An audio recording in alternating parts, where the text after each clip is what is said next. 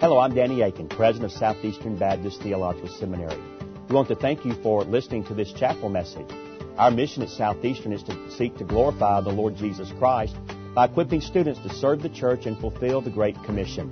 We hope that you enjoy this chapel message and that you will visit our website. It's www.sebts.edu. There you can learn more about our school and what the Lord is doing here. We hope you enjoy the message. Thank you for being a part of what we're doing here. Tonight we come to 2 Peter, and so if you would take your Bible, turn with me to 2 Peter, and the text that we will look at following our survey of the background material is the last verses of this book, uh, 2 Peter chapter 3, verses 14 through 18. And I do believe these verses capture well the thrust of 2 Peter, a wonderful book that uh, challenges us to have hope and also warns us of the danger of false teaching. We'll see uh, next uh, week uh, or the week after that uh, this book has quite a bit in common with the book of Jude, uh, especially certain sections almost verbatim in terms of the warnings that are given. But in verse 14 of chapter 3 we read, Therefore, beloved, looking forward to these things, be diligent to be found by him in peace, without spot and blameless. And consider that the long suffering of our Lord is salvation, as also our beloved brother Paul, according to the wisdom given to him, has written to you. As also in all his epistles, speaking in them of things, these things, in which are some things hard to understand, which untaught and unstable people twist to their own destruction, as they do also the rest of the scriptures. You therefore, beloved, since you know this beforehand, beware, lest you also fall from your own steadfastness, being led away with the error of the wicked. But grow in the grace and knowledge of our Lord and Savior Jesus Christ.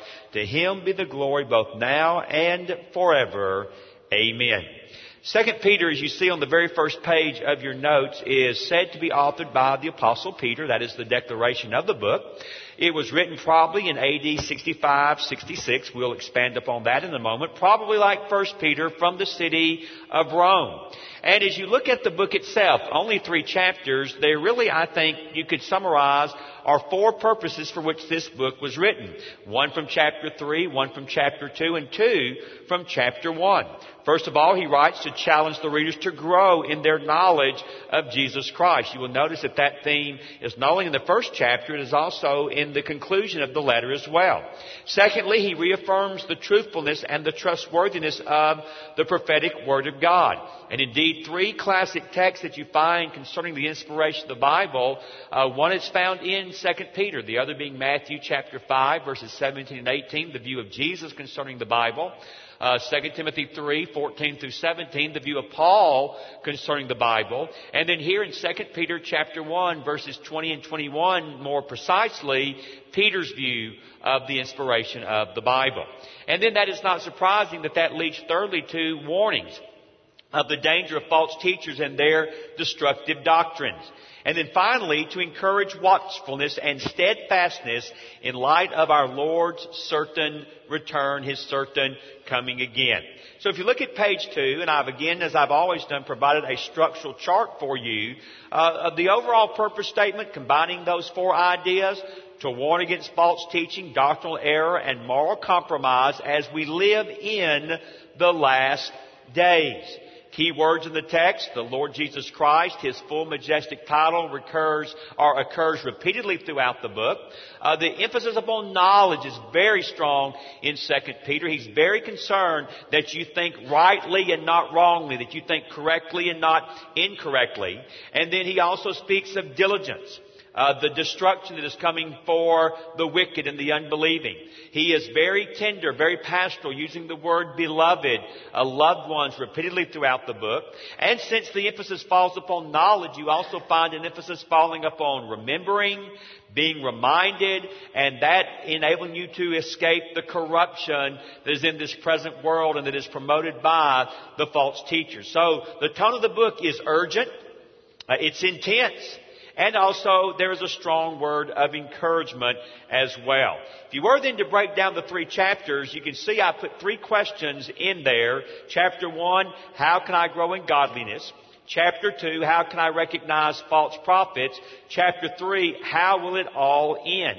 And in essence, the warnings that I give also are the answers to those questions. How can I grow in godliness? Well, you need to add to your faith. If you do, you will never stumble. Secondly, how can I recognize false prophets? Well, know the truth. And if you do, God will deliver you from false prophets. Thirdly, how will it all end? Well, very interestingly, he says, be diligent. It's almost the same words that Jesus gave to the disciples in Acts chapter 1 when they said, Lord, will you now at this time restore the kingdom? And he says, bottom line, that's not your concern. Rather, you're to be what? Witnesses for me in Jerusalem, Judea, Samaria, and the uttermost parts of the earth. So how will it all end? The Bible says you just be diligent and rest in the hope that Jesus is coming again. And so in essence, we see that chapter 1 says, look within. Chapter 2 says, look back. And chapter 3 says, look ahead. And so there's a really comprehensive approach to the Christian life that you find in this short letter of 2 Peter. Now move to the introduction and you'll say, my goodness, well, you've got a whole page and some on the issue of authorship. That is correct. Because if you've ever gone to a Bible college, taken a class in religion, perhaps surveying the New Testament, you will know that no book is assailed and criticized as to its authenticity by modern liberal scholarship like the book of 2 Peter. We saw earlier that uh, liberal scholarship is very skeptical that Paul wrote the pastorals, 1st and 2nd Timothy and uh, Titus, but you will hardly find anyone at all uh, in a mainline denomination or in a secular institution that teaches religion that believes that Peter indeed was the author of Second Peter. Almost unanimously, they rejected. And so we're going to look at it in a little bit more detail, as well as inform you of some other books that had some questions raised about them as well. So, top of the page. Simon Peter is the stated author of this letter. That is what is said in chapter 1, verse 1. Furthermore, this affirmation is supported by the text of the epistle by at least five evidences. Number one, the use of the first person pronoun in the context of Jesus' prediction of his death. The person sounds like they were there when he said this. Secondly, and this is very strong, the claim to be an eyewitness of the transfiguration of Jesus in chapter 1 as well. Number three, the acknowledgement in chapter 3 verse 1 to his readers that this is his second letter, which would seem to imply 1 Peter preceding 2 Peter and being written by both, uh, uh, both letters being written by the same person. Fourthly, his references to Paul as our beloved brother. And fifthly, his honest admission that in Paul's letters are some things hard to understand. You say, well, what does that mean? Well, think of it. If Peter did not write Second Peter. You wrote it. You're a false writer, but you want to use Peter's name because you know that will get your book in circulation. Having Peter's name attached to this letter is better than having your name attached to it. Well, do you want to make Peter look good or bad? Well, you want to make Peter look good. And yet the guy that wrote Second Peter said, look, I got to throw up my hands and say sometimes Paul, when he writes, I don't have a clue what he's talking about. I mean, that rascal is tough. Uh, that guy says some things that are hard to understand. Well, no, you would want to make Peter sound like, oh, I've got Paul mastered.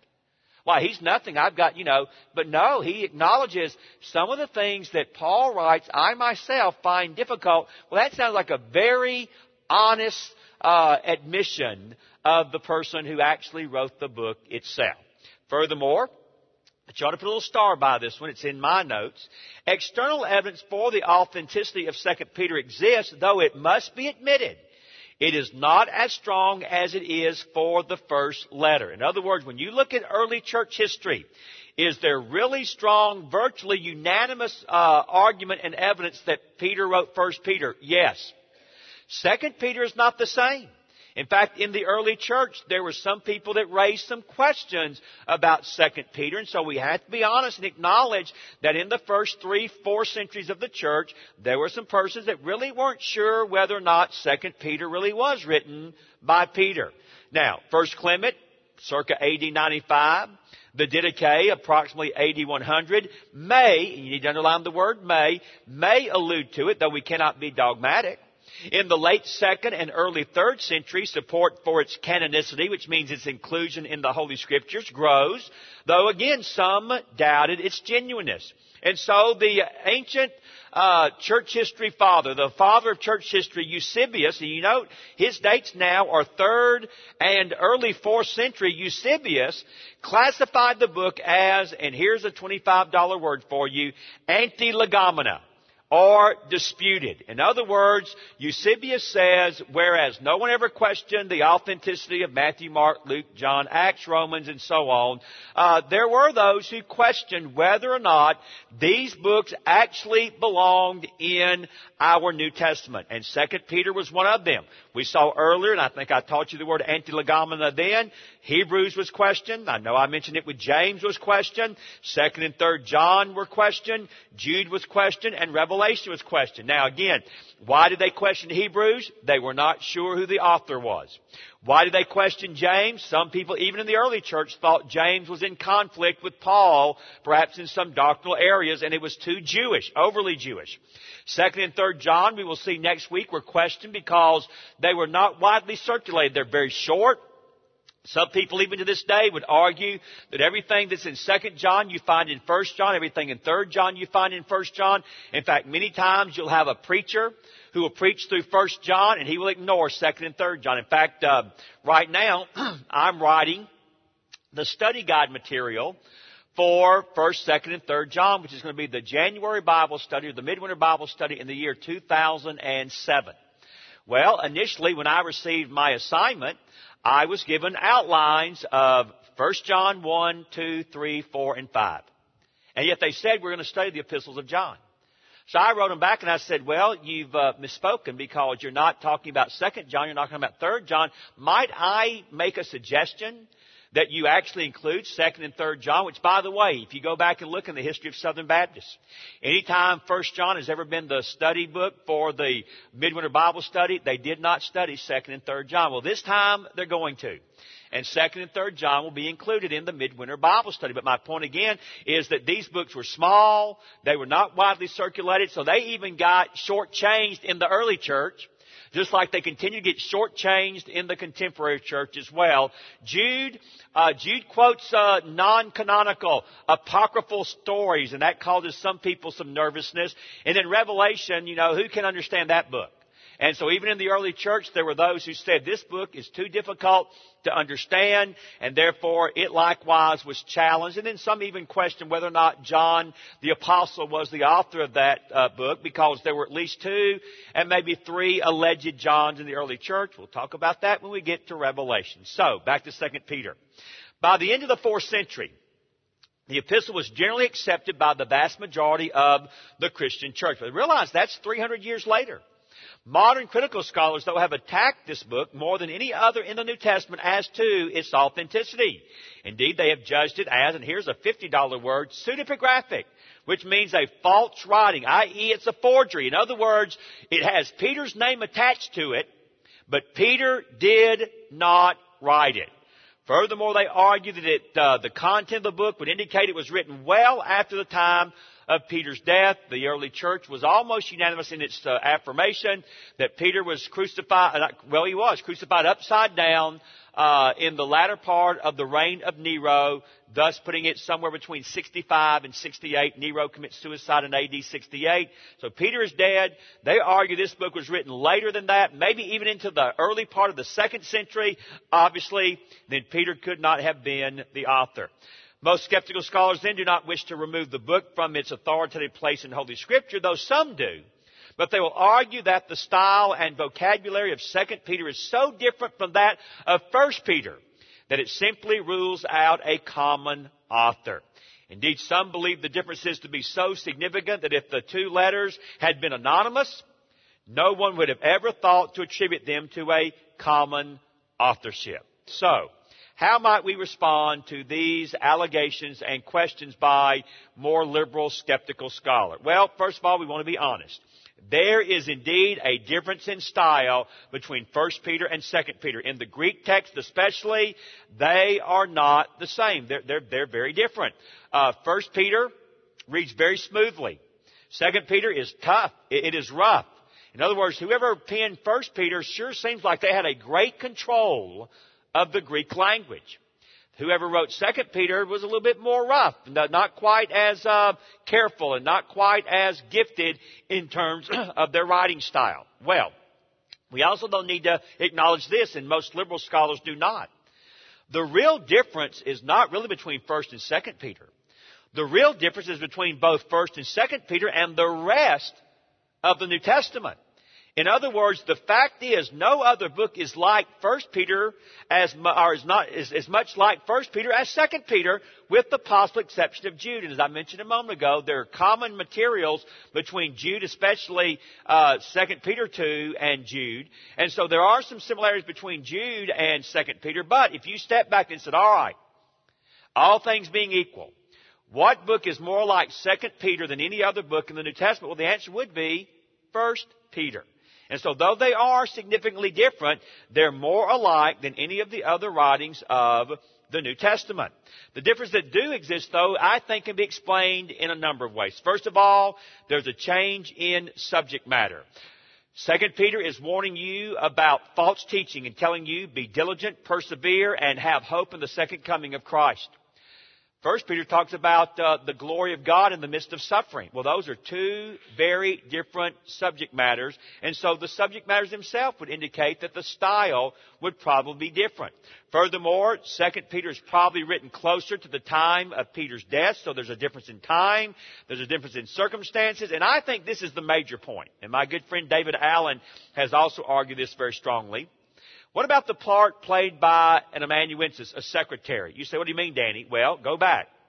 In 1 Peter chapter 5 verse 12, Peter suggests very strongly that Silvanus or Silas was the amanuensis of this letter. In other words, my reconstruction would be that yes, it's 1 Peter is by Peter, but Peter dictates it to Silas, and Silas with a degree of freedom writes down the content that we find then in 1 Peter. So it's Peter's content, but it's in the style of Silas.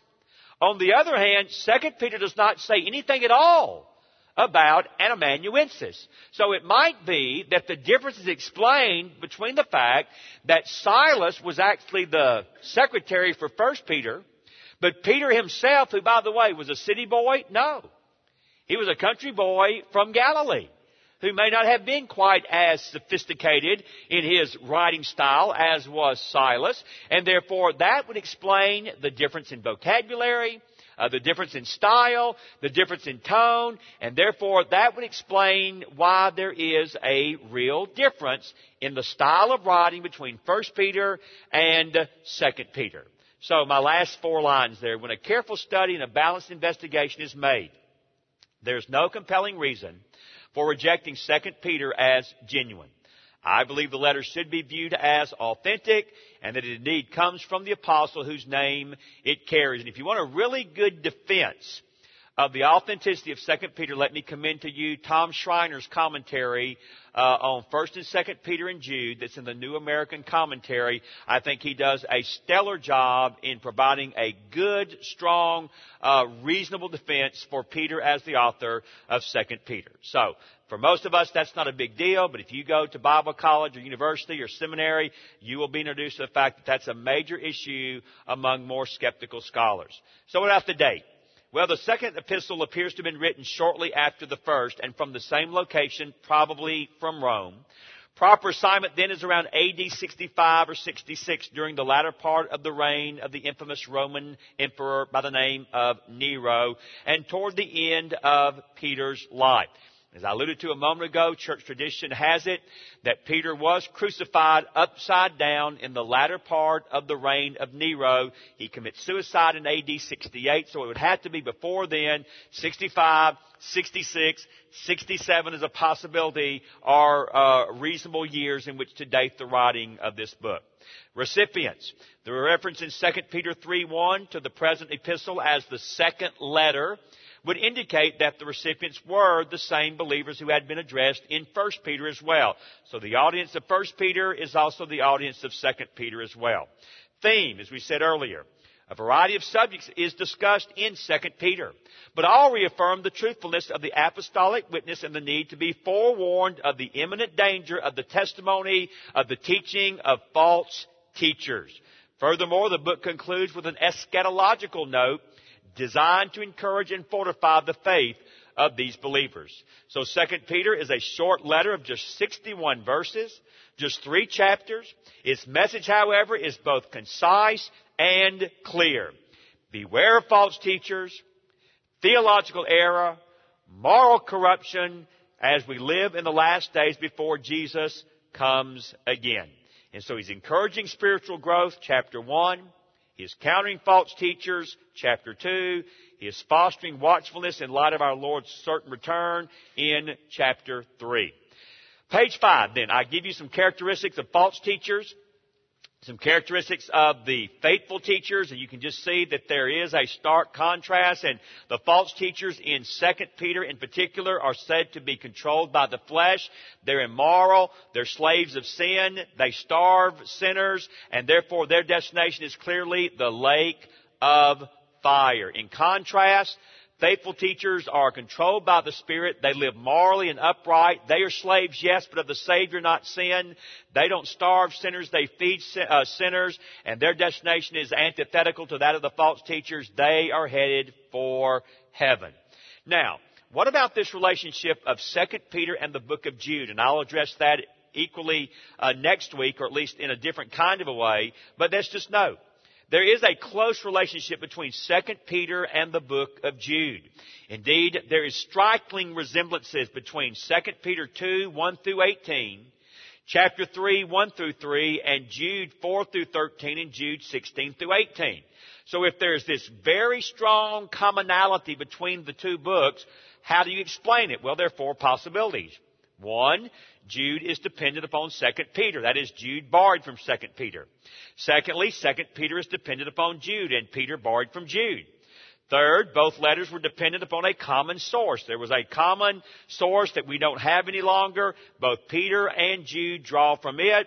Or fourth, there is a common authorship, but no one that I know of has ever argued for number four. The majority view is that 2 Peter is dependent upon Jude. In other words, since Jude is shorter, there seems to be no reason to suppose that it would have been published after 2 Peter, i.e., we don't need it, uh, because all the common points have been covered. Some also argue that Jude is more harsh, and that 2 Peter comes along, bless his heart, and he softens things. He's more pastoral, he's more gentle, he's a nicer guy than Jude. Jude then makes use also of some apocryphal material that caused some people a concern. Peter corrects that problem and he kicks it out. However, it is certainly conceivable that Jude may have used 2 Peter. Why? To meet his precise, specific, particular situation. First of all, just because it is shorter does not mean that Jude could not have used the pertinent parts and adapted them to suit his own purpose. Furthermore, it is also possible that Jude saw the need to adopt a stronger approach. Why? Because that which Peter warned about, here come the false teachers, Jude now realizes they're here. And the situation is more acute, the situation is more dire, the situation is more desperate, and therefore as a result of that, he is much stronger in his approach, he is much more condemning in his words, because the threat of false teachers has grown even stronger. Therefore, in my judgment, this is, and I have a minority view here, it is quite probable that Jude does make a reference to 2 Peter. This seems clear in Jude 17, which exhorts the readers to what? Remember the apostles' predictions. And the words cited occur almost verbatim from where? 2 Peter 3 3. So, it seems to me that Jude is experiencing what Peter prophesied. Peter said false prophets were coming, and Jude says, top of page six, they are here. And therefore that would also explain the harsher tone of Jude. And so I personally believe, contrary to what the majority think, that first Peter came, or second Peter came first. He says the false teachers are coming. Jude says, watch out, they're here. And Peter told you this, and so he cites second Peter kind of to say, look, the apostle promised it was going to happen my goodness, what he said has come to fruition. And so comparing 1st and 2nd Peter as we prepare to look at our text, 1st Peter, the major focus is hope in the midst of suffering. 2nd Peter says, watch out for false teaching and its practices. 1st Peter, when it comes to Christ, talks about the sufferings of Christ for our salvation and the wonderful example that He set for us in His life. Second Peter though says, let's talk about the glory of Christ and the consummation of history when He comes again. First Peter says, look, the day of salvation when Christ suffered, died, and rose from the dead is my focus. Second Peter says, not the day of salvation, but the day of the Lord when Christ returns in judgment. First Peter says, you be encouraged in your present trials. Second Peter says, you better be careful of future judgment. First Peter says we need hope to face our trials. Second Peter says we need full knowledge so that we can face error. First Peter does have some similarities to Paul, including Ephesians and Colossians. Second Peter, as we mentioned a moment ago, has some almost identical similarities between it and the book of Jude. So on page seven, I gave you, as I have for each of our studies, an outline of the book, uh, noting the major uh, emphases that you find there. Go with me then to page eight, and let's talk about in this last part of our study tonight. Until then, Jesus coming again, so what should I do? You know, humans are um, impatient. We hate to wait. We want what we want now, and we want what we want when we want it. However, you and I know, if you've been around for any time at all, that life doesn't work that way. In fact, whether you want to be or not, you have to learn to be patient. Well, the early church wanted Jesus to come again. And they wanted Jesus to come again soon. They wanted him to come again quickly. And indeed, they were very interested in that question. But Peter comes along and says, look, scoffers may say now that there's been some time delay, he's not coming. And unbelievers may likewise be cynical and cast aspersion on you and me for having hope in his coming. But Peter says, look, the Lord is going to come back. You can count on it. You have His Word. But until He comes again, what do you and I need to be doing? And he addresses that question beautifully in the last verses of chapter 4, and basically he builds his argument around four imperative statements that you find in verse 14 through verse 18. Let me show them to you and then we'll walk through the text quickly. First of all, he says, until then, be diligent. Therefore, beloved, looking forward to these things, here's the first imperative, be diligent. Secondly, in verse 15, he says, consider. Consider that the long suffering of our Lord is salvation. Number third, three, verse 17, beware. You therefore, beloved, since you know this beforehand, beware, lest you also fall from your own steadfastness. And then number four, he ends the book like he begins the book, grow. But grow in the grace and knowledge of our Lord Jesus Christ. So you see the outline. First of all, be diligent to do what? Maintain certain priorities. Secondly, consider or be devoted to meditate on our Lord's, our Master's patience. Thirdly, you want to what? Beware. Be determined then to mark your position so that you stand where you need to stand doctrinally and theologically. And then finally, you want to grow, and how do you grow? By being dedicated, and in particular, to magnifying the praise of God. So let's walk through this quickly together. Number one, be diligent to maintain certain priorities. Therefore, beloved, looking forward to these things. Now, the therefore is there for a reason, and it takes us back to the previous verses in verse 10 through 13. But, verse 10, the day of the Lord will come as a thief in the night in which the heavens will pass away with a great noise, the elements will melt with fervent heat, both the earth and the works that are in it will be burned up. Therefore, since all these things will be dissolved, I have a question. What manner of persons ought you to be in holy conduct and godliness? In light of the fact that God is going to destroy this world, These temporal things are not going to last. What should that, uh, how should that affect you? What difference should that make in your life as you seek to conduct yourself in holy conduct and in godliness? Well, he begins, verse 12, you're looking for and hastening the coming of the day of God. Just another way of saying the day of the Lord, because of which the heavens will be dissolved, being on fire, and the elements will melt with fervent heat. Nevertheless, we, according to his promise, look for a new heavens and a new earth in which righteousness dwells. Therefore, beloved, looking. So did you see it? You have the word looking in verse 12. You have the word look in verse 13. And you have the word again looking there in verse 14. Therefore, beloved, looking forward to these things. Looking forward to what things? That new heaven and that new earth which we will inherit when the old order is burned up and destroyed. So what is it then that I should do in light of this looking forward to the new heaven and the new earth? Well, you need to be diligent. You don't need to be a date setter. You don't need to be an antichrist false prophet uh, namer. You simply need to be diligent, hardworking. We get so the, the, the Revised Standard says, be zealous or do your best to do what? To be found by Him in peace, without spot and blameless. So you see the outline. I'm to be diligent to maintain certain priorities in light of the promise of a new heaven and a new earth. What are the things I should pursue? First of all, I should pursue peace. And secondly, I should pursue purity. Be found in Him in peace. Of course, he does not really specify the kind of peace here. We know from Paul's writings that in Romans 5:1 there is that peace with God.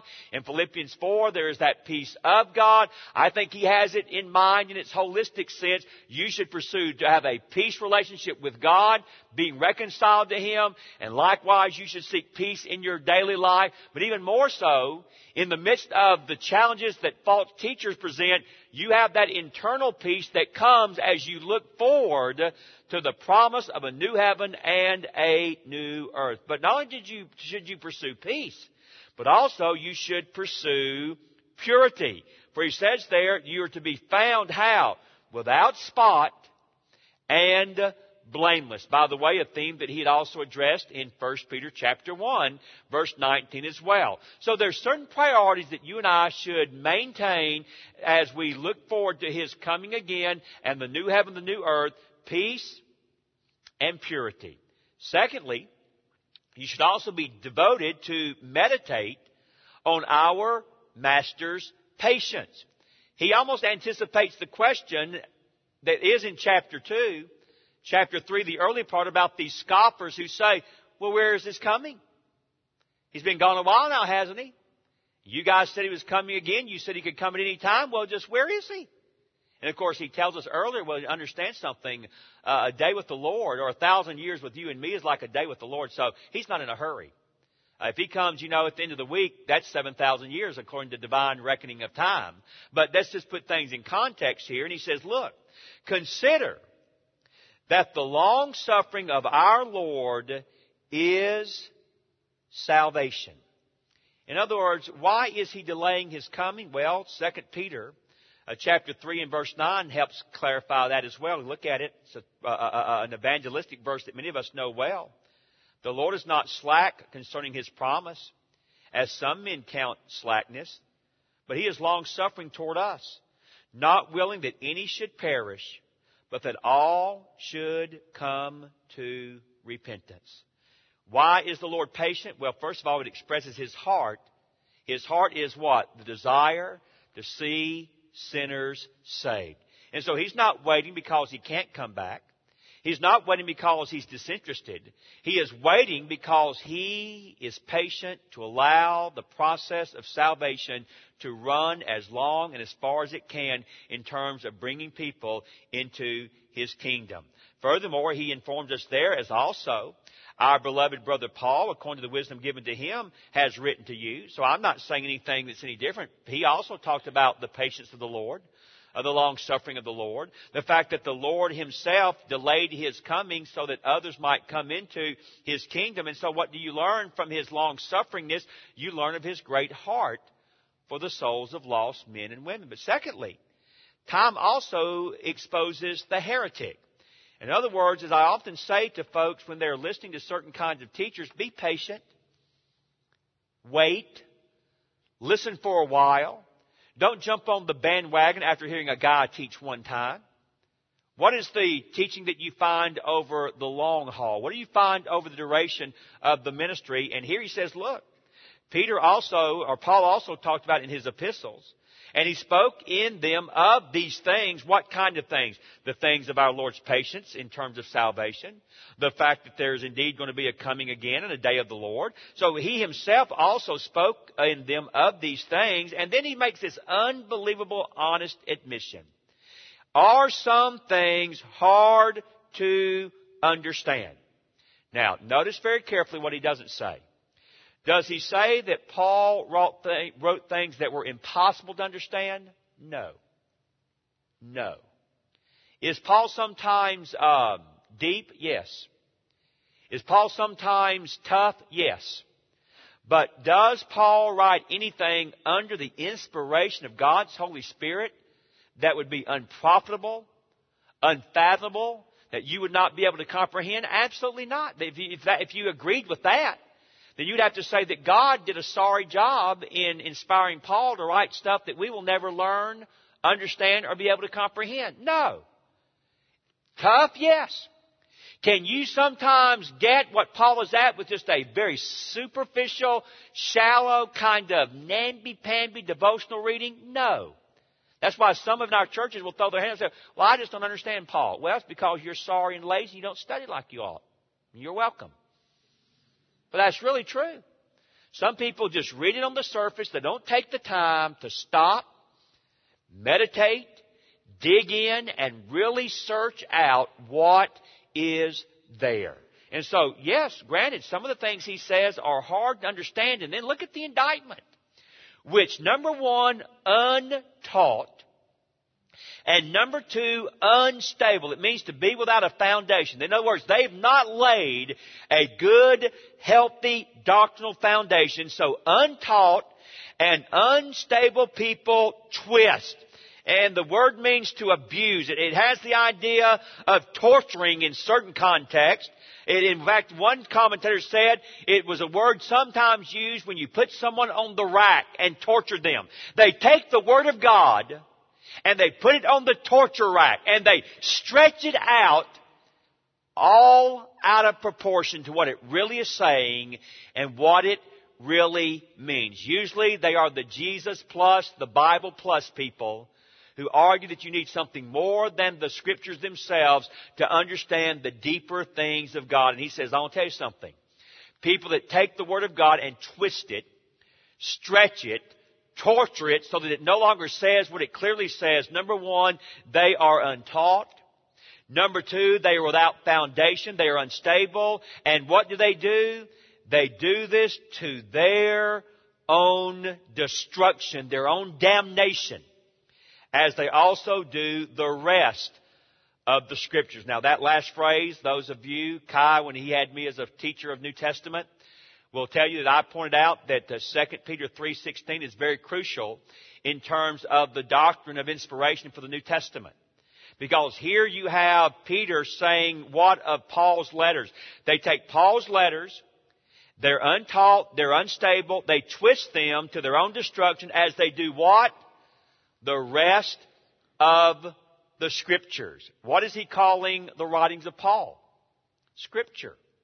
And so here you have a clear affirmation by another apostle of the authoritative nature of the writings of one apostle Paul. The rest of the scriptures they mess up, just like they do the scriptures that were penned by Paul. So he says, first of all there in verse 16, uh, in verse 15, it expresses his heart. It exposes the heretic. Now thirdly, be determined then to mark your position. Remember what you were taught. Remain where you stand. He says in verse 17, You therefore, beloved, since you know this beforehand, I know what beforehand? That false teachers are coming.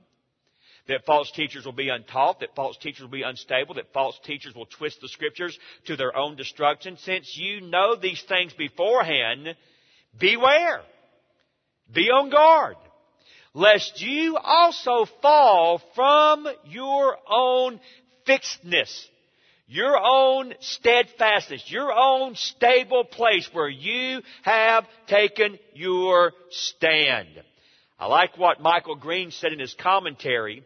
It is not surprising that he who has been changed by the grace of God into a man of rock, you are Peter, rock, and upon this rock I'll build my church, it is not surprising that the one changed by the grace of God into a man of rock should be so concerned about doctrinal stability. And so just as he has become one who is stable, by the very name that Jesus gave him. You likewise must be stable. Otherwise, you can be led away with the error of the wickedness. So be determined to mark your position, remain where you stand. And then finally, he says you be dedicated to magnify God's praise. Verse uh, 18, but grow. It's a present imperative speaks of continuous action. The word beware was a present imperative, speaks of continuous action. Grow in what, Peter? In the grace and the knowledge of our Lord and Savior Jesus Christ. And even though it's his conclusion, it is appropriate uh, commentary to what he just said, as you do as you grow in the grace of God, as you grow in the knowledge of God, as you grow in the grace and knowledge of our Lord and Savior Jesus Christ, then to Him will be the glory both now and forever. Amen. So you want to bring glory to His name, grow in His grace. You want to bring praises to His name, then grow in your knowledge of Him. And to do so is to be the kind of person until then until He comes again and ushers us into that new heaven, that new earth, and as John also adds in Revelation 21, that wonderful new Jerusalem. Well, let's pray together. Heavenly Father, I thank you for 2 Peter. I thank you that it is a book of hope as well as warning. Hope in your coming again. A warning concerning false teaching. And Lord, if we had walked our way through the three chapters, we would have seen that the first place they got it wrong was the person of Jesus Christ. They denied his deity. Secondly, they got it wrong in his work. They denied his work of atonement. And because they got it wrong in terms of who he is and what he did, they also got it wrong in terms of the doctrine of salvation. They think that you are made right with God by works. And also because of their de-emphasizing and misunderstanding of the glory of the Son. Some even began to question whether he was coming again, whether or not he would even keep his word. Lord, help us this day to recognize the need to grow, both in grace and in knowledge, that we might not be led astray, that we might not move away from our steadfastness, and that we would indeed be able to tell the difference between truth and error right teaching and wrong teaching, all for the glory of God. May that be the kind of people we are until then, until you come again. This we ask and pray in Jesus' name. Amen. Next week we will look at the book of Jude. Thank you so much. Thank you again for listening to this chapel message from Southeastern Baptist Theological Seminary. If you are thinking about theological education on the undergraduate or graduate level, including doctoral studies, we hope that you consider us. If you also find these chapel messages encouraging and a blessing to your walk with Christ, we hope that you will consider financially supporting Southeastern. Our graduates are literally serving the kingdom across this globe, working to carry the gospel of Jesus Christ to a lost and dying world. Your gifts will help to train more, and they will serve as a worthwhile investment in God's kingdom. You can find more information about attending Southeastern or supporting us financially at www.sebts.edu. We covet your prayers and trust that God will bless every good work you do for His glory. Thank you for joining us in our chapel services.